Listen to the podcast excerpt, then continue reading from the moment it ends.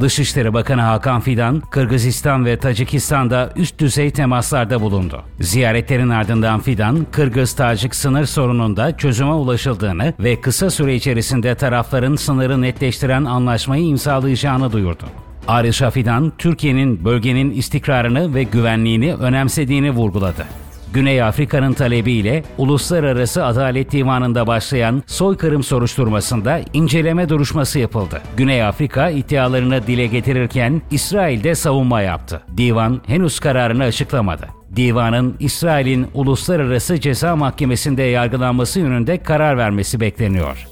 İsrail, Gazze şeridinde sivil halka yönelik saldırılarını hafta boyunca sürdürdü. Özellikle de Deirül Balah'ta büyük bir katliama imza atan İsrail, katliamların nedeniyle her geçen gün daha da yalnızlaşıyor.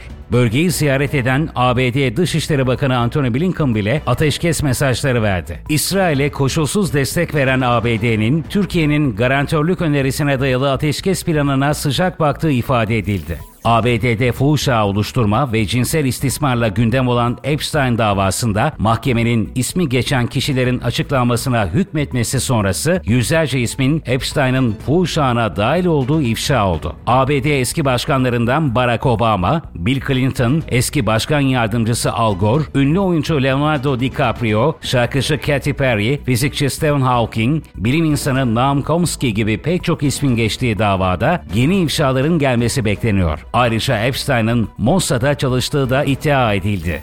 ABD'de New York polisinin Hasidik cemaatine ait bir sinagoga düzenlediği baskında yasa dışı tüneller tespit edildi. Tünellerde yapılan aramada kanlı bir yatağın ve çocuk elbiselerinin çıkması ise dünya gündeminde geniş yankı uyandırdı. Radikal Yahudi cemaatinin tüneli sapkın dini ayinler için kullandığı iddia edilirken çocuk istismarı iddiası da gündeme geldi. Fethullahçı terör örgütünün Kırgızistan'da darbe yapma hazırlığında olduğu ve bunun Kırgızistan güvenlik birimleri tarafından tespit edildiği açıklandı. Kırgız yetkililer düzenlenen operasyonlarla darbecilerin tutuklandığını açıklarken Kırgızistan Milli Güvenlik Komitesi, Cuntacı grubun liderlerinin FETÖ'nün finansörlerinden İmamidin Taşov olduğunu açıkladı.